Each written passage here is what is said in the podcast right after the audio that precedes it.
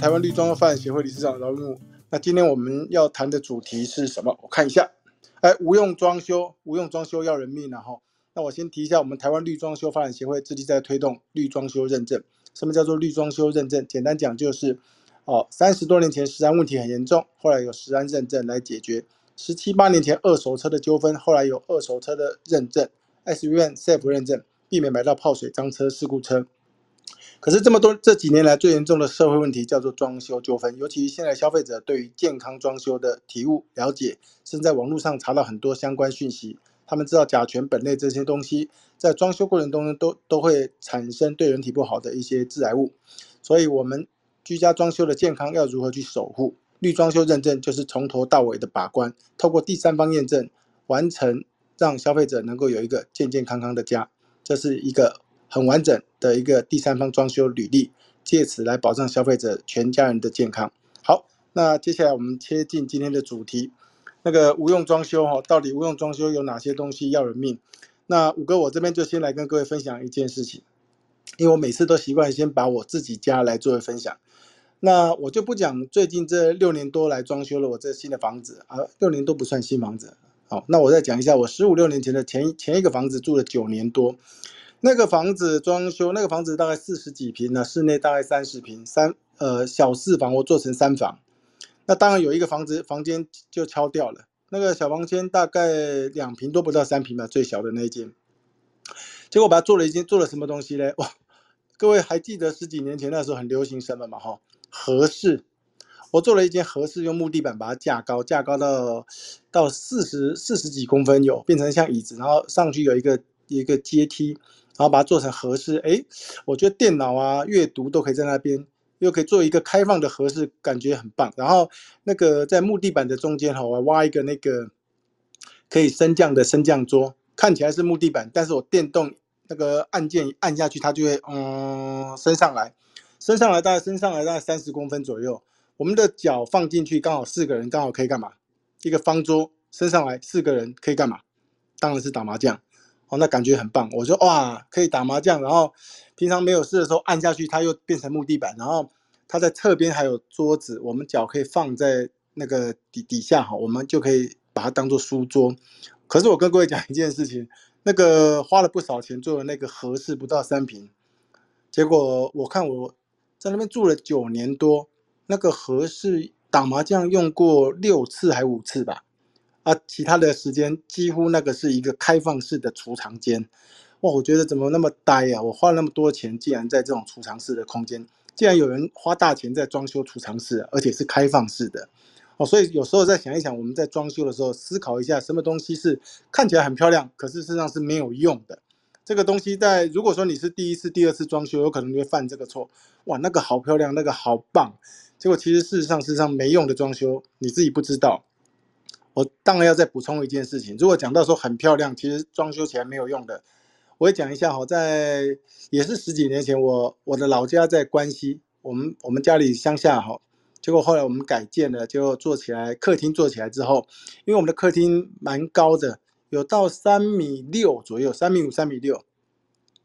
然后当然了，我们整个花钱花在客厅最多了，因为我们的客厅蛮大的，10多平。结果做起来之后，我母亲还有我们自己也觉得说，客厅蛮大的，蛮空旷的。平常我们小孩子都在外面，只有爸妈而已。我们回去偶尔聚一下，一家人坐在里面，10几平客厅就15、16平了。那我们是不是需要什么东西点缀？母亲也提到说，我们常常看那个杂志看电视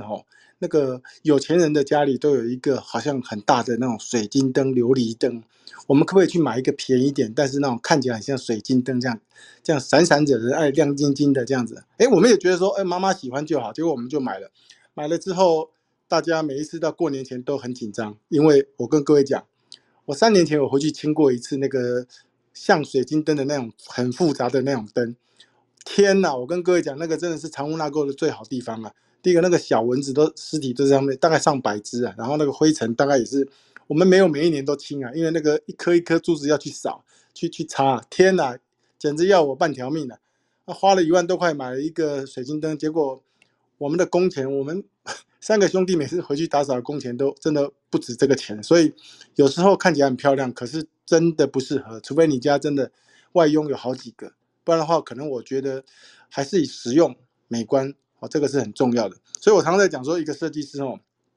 分成四个部分啦。你遇到的第一个是好看又好用的，哇，那你这设计师很棒，他又做的好看又很好用。第二种是不好看但是好用的，还可以接受啦，虽然不好看但是好用。第三个是好看但是不好用的，那还勉强接受，至少它好看。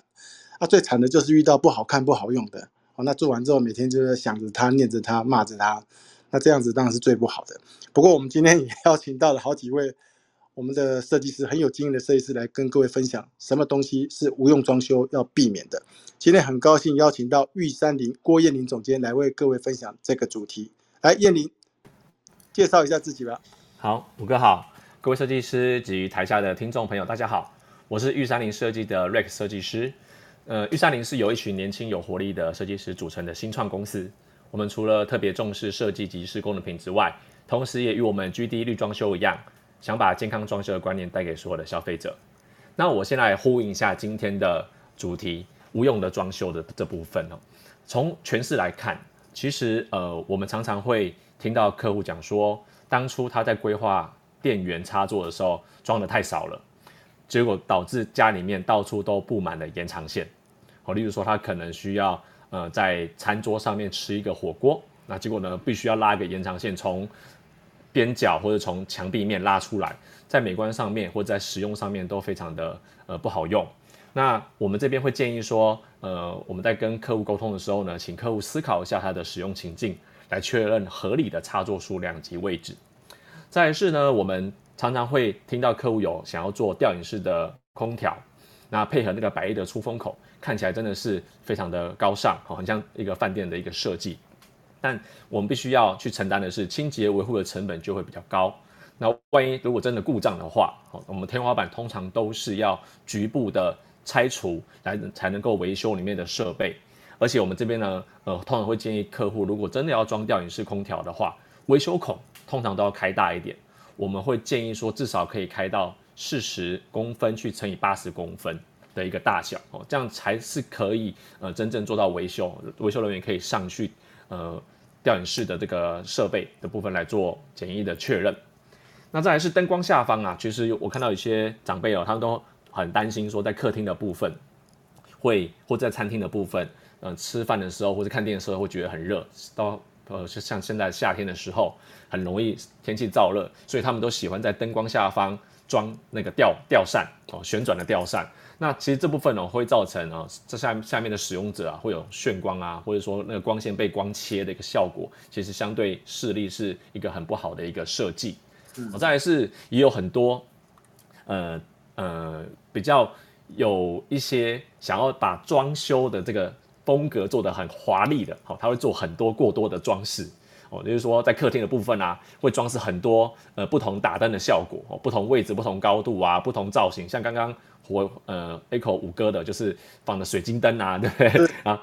会给客厅做得非常的华丽嘛，因为就是让客户有个第一印象。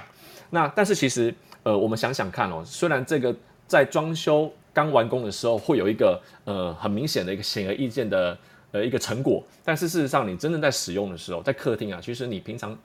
了不起就是用一个主灯，了不起就是一个间接灯啊。如果你今天真的是要阅读的话，我们可能就有一个立灯哦，放在你的常坐的沙发的位置有个立灯，这样就其实就很好用了哦。所以我们会建议说，也不要做过多的灯饰哦，造成这个电能的浪费。那你这部分我要先 echo 你一下。好的。我跟你讲哦，我就是16年前那个房子修的那个空间，我的客厅。就像你讲的，你没看过我16年前装修，可是你知道我那时候我的客厅我装了那个SPA Line，就是4颗投射灯。那个第一个好热啊，那个卤素灯很热，然后投射灯。那奇怪，我一直在想，后来我一直在想一件事，我装了4颗灯到底要干嘛？当初设计师也帮我规划这样子，然后，我不知道，以为自己是张学友，可能常常在那边开演唱会，这样照着自己很。你知道我在那边住了9年多，你知道那个SPA Line那4颗投射灯打开来几次吗？多久吗？不要多久，我跟你讲哦，9年多住了9年多，我敢讲，我绝对敢讲，绝对灯打开来不超过30分钟。9年多不超过30分钟的时间。为什么你知道吗？朋友来我就打开来给他看一下，你看我们家有这个 SPA Line， 你看哦好可以聚焦，你看啊看一看，我就把它关掉了。朋友来就打开给他看一下，所以每一个朋友来大家就看个大概一分多钟这样子。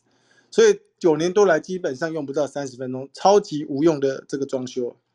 啊。对不起打岔了，继续。没事，我想说，因为通常我们为什么会觉得这个 SPA Line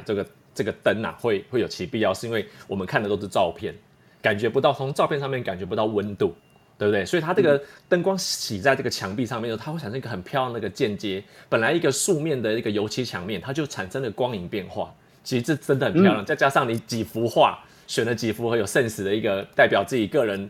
一个品味的画作，那真的是把家里面当作是一个画廊来做展示啊，确实是很棒。可是真的在使用上来讲，我们真的很少这样子，常常要对外展示嘛。如果今天是我们的公司的门面，那可能它是有一个必要性，但如果自己的家里的客厅，我觉得相对也就要去思考实用性跟美观性的一个取舍。你刚刚这样补充一句，我刚刚想到我没有做，就是去买画来打，我用SPA Line照我的脸，所以我没有买到画。可能就是自然会让你的皮肤变得非常的健康小麦色。OK 好来 OK， 那所以说我们建议是说，其实我们还是用比较常见的，例如说吸顶灯啊、砍灯啊、间接灯这些方式，就是可以营造空间的氛围，但是又不至于影响到说你这个光线太强烈到你平常就不会使用。我们会建议客户做这样子的一个取代的方式。那接下来我们来讲一下厨房的比较没有用的设计好了。就是我们建议在厨房的琉璃台不要装那种门板式的垃圾桶，或是台面的垃圾桶。特别是我们在那种夏季的时候，其实打开柜内就是厨下型的，就是琉璃台下方的那种垃圾桶。打开柜门的话，里面会非常非常的恶臭，因为我们通常垃圾就是以不见为净嘛。可是事实上它的味道并不会消失掉，所以我们建议垃圾桶还是放在可能是你的阳台啊，或者说有些人会把它固定冷冻在冰。另外一个是最常遇到，这是大宅问哦，就是我们常常遇到客户，你那个厨房还有吗？我要 echo 你厨房哦。而且厨房还有，你说还有内容，对，还有。你那个大宅问是厨房吗？是厨房里面的中岛设计。哦，你先讲厨房中岛，讲完我要 echo 你厨房。好，没问题。我们常常遇到客户最喜欢的就是跟我们设计师说啊，设计师啊，我跟你讲哦，我的梦想就是在我们的厨房呢要有一个中岛式的设计哦。那我觉得这个东西，因为我们常常看到可能欧美的一个居家空间，它的坪数相对是比较大的哦，所以他们通常都会有一个中岛去做个料理，而且加上他们的烹调习惯跟我们台湾也不太一样，他们很喜欢自己去做一些可能是料理的那些配料哦，它从原始的，例如说蔬果就开始做，所以它需要一个很大的台面去把这个原物料去做处理。可是台湾可能比较没有这样子哦，所以这个开放吧台其实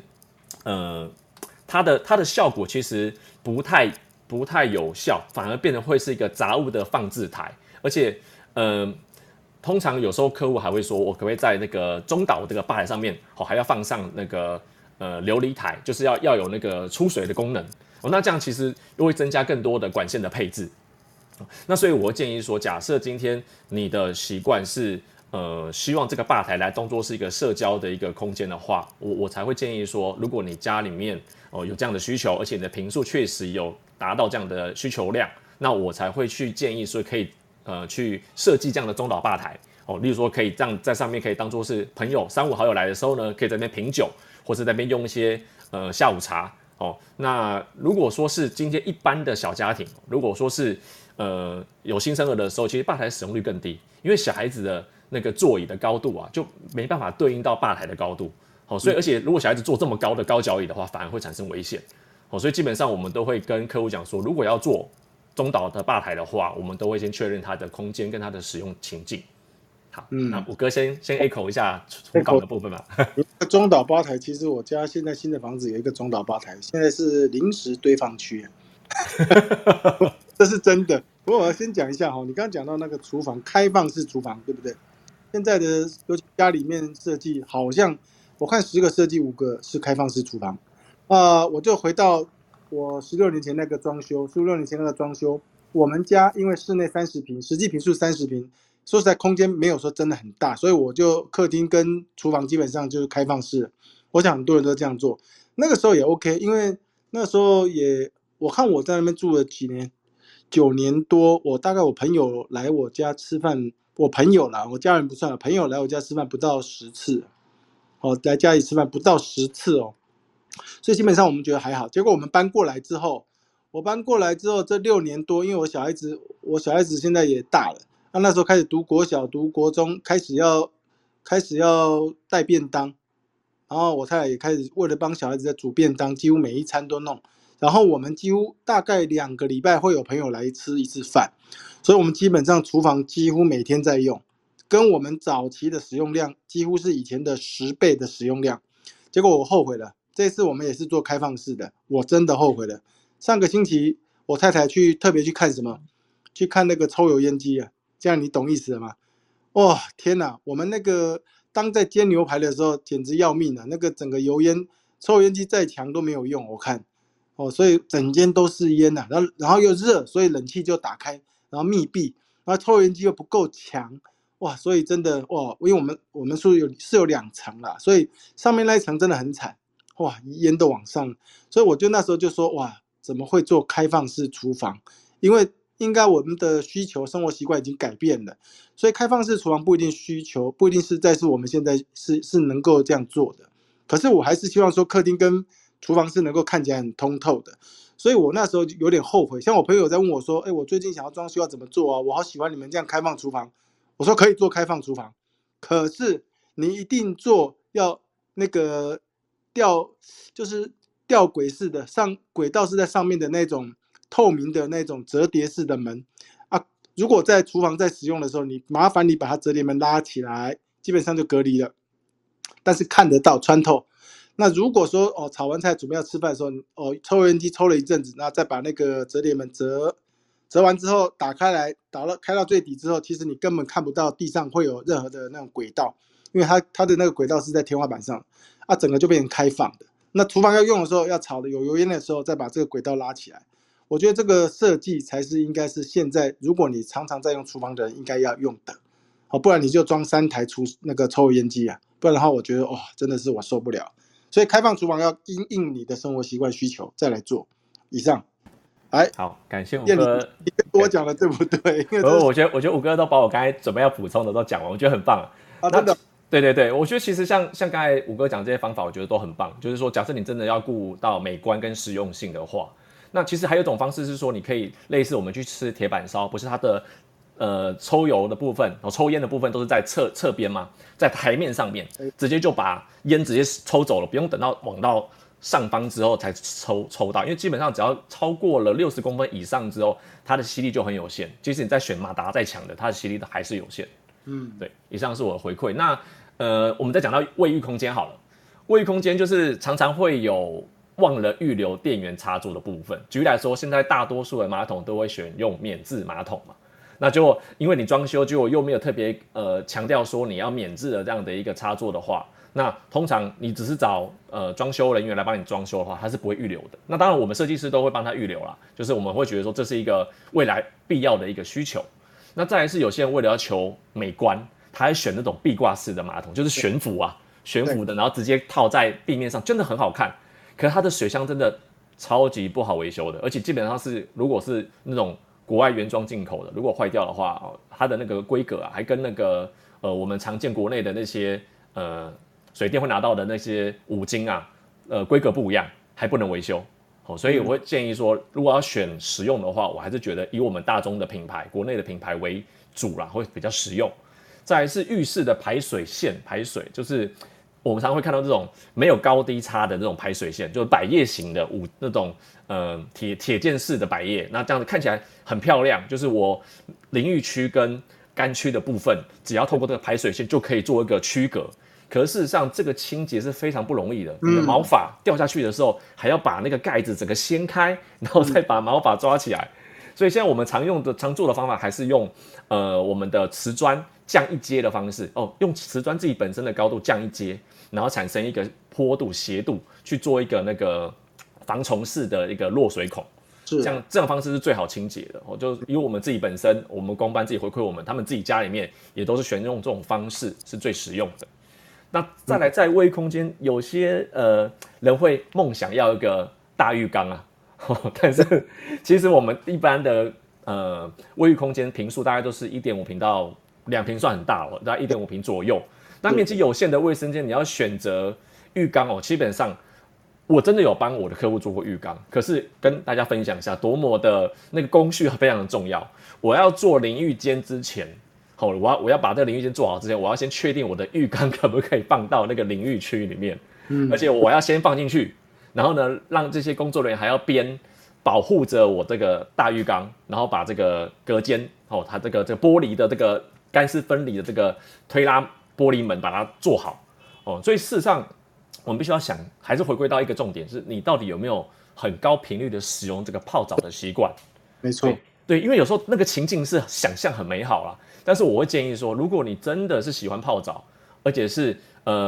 非常高频率的话，那你也消费得起这个水费的话，那当然可以。但如果是偶尔的情况下的话，我还是建议你还是交由专业的哦，例如泡汤业者哦，你可以选择一个你喜欢的饭店，然后跟你的另一半哦，舒舒服服的去享受一个很好的温泉之旅哦，还可以吃整套的那个他们的一个餐点，好像其实一整套的服务会比你在家里面等20分钟洗澡水，然后呢还要去洗浴缸来的合理啦哦，所以我觉得这样是大浴缸也是一个很容易 NG 的。嗯，好，那再来是常常干湿分离的部分啦。如果说有要考虑到未来的新生儿的话，请一定要确定你的淋浴区的尺寸能够放得下小朋友的那个澡盆，还要能够放得下家人帮忙洗澡的一个矮凳。哦，因为如果说你的空间不够大的话，那你等于是人在淋浴区的干区，然后小孩子待在那个淋浴区的位置，你这样洗的时候水很容易溅出来，而且再来是，如果未来有打算3代同堂的话，还要考虑长辈可以做的一个坐洗区哦，因为他可能即使你做了那个安全扶手，他还是没办法久站，所以我们还会建议说你在做淋浴区的时候呢，可以增加一个坐洗区。好，大概以上是我今天大概的一个回馈，谢谢。很棒，那个燕妮也准备的很完整哈。不过我上次刚好看到一个那个有一个浴缸，不知道是谁传，莎传还是谁传的，有一个浴缸，它有一个浴缸有门的哦。我们要泡澡浴缸，它有一个小门，就是到一个小门打开来，因为老人家现在要进去不容易，它门打开来进去泡这样子。我不知道是谁传的那个图片，我觉得哇，有可能是日本设计的，因为他们做的很贴心，为老人家浴缸要泡澡，他们也跨不进去，因为有的年纪很大了。那但是他们有去浴缸，却有一个门可以进去的哈，所以这样子感觉是蛮棒的。不过老实讲，那个燕宁刚刚分析的那个浴缸大浴缸，我家之前都犯了这个错。的确，浴缸在家里，我们家浴缸现在装修6年的这个房子，浴缸我自己泡过5次吧，5-6次吧，住6年5-6次，我太太可能泡20几次了。那大部分我都在别人家家里泡，哎，不对，我都是在游泳池的那个烤箱蒸汽室泡的哦，刚讲错，抱歉。那个游泳池的烤箱蒸汽泡，因为我们家到游泳池很近，我走路大概5分钟就到了，所以我几乎我每个晚上都去那个游泳池去做那个烤箱游泳和蒸汽这样子在那边泡，所以我觉得反而在那边环境比较大，更舒适。那个澡堂，哇，一次在里面可以20几个人在里面，那个感觉多舒服啊！而且都对很便宜的那个门票，所以自己搞一个澡堂浴室，我觉得是相当不划算。好。以上是我们的那个玉山林郭燕玲总监跟大家分享的，就是家里面哪些设计不要说无用，而是针对你自己家里面的生活习惯跟生活方式，还有你的家人到底需不需要这些东西，可以思考清楚。好，思考清楚。不过五哥最后要补充一件事情，我特别要讲一件事哈，我家里哈，一进门我家那个玄关有一个非常有6个非常大的一个鞋柜，啊，那鞋柜我讲的非常大，是真的非常大，不是大家想象中的那么大，是更大。那鞋柜哦，我们做了那么大鞋柜，一整排这样子，10几道门呢，啊。然后，可是我发现做鞋柜一定要一个重点，不管你是做鞋柜也好，或者是说你要放清洁用品的收纳柜也好，一定不要做完全密闭的，因为那个如果说打开来。那个收纳清洁用品，如果说你都没有清干净，或是拖把拖完没有干，没有还没干就放进去的话，或是鞋子运动完，如果你就直接放进密闭的鞋柜，那个地方如果没有常开，哇，我跟你讲，半个月后你再打开，或者是不要半个月，3天以后打开就保证吓死你了。所以我觉得那个密闭的鞋柜事实上是要做调整。现在我看过很多鞋柜是做有孔洞的，开在下面也好，开在侧边也好，或者做造型也好，总而言之，我觉得那个鞋柜事实上应该要做有通风孔，这个反而是比较好用的。如果你做密闭的鞋柜，我觉得你之后打开可能就是要吓人吧，叫那个等于是整人游戏，叫人家去把鞋柜打开，去闻闻看你的脚臭。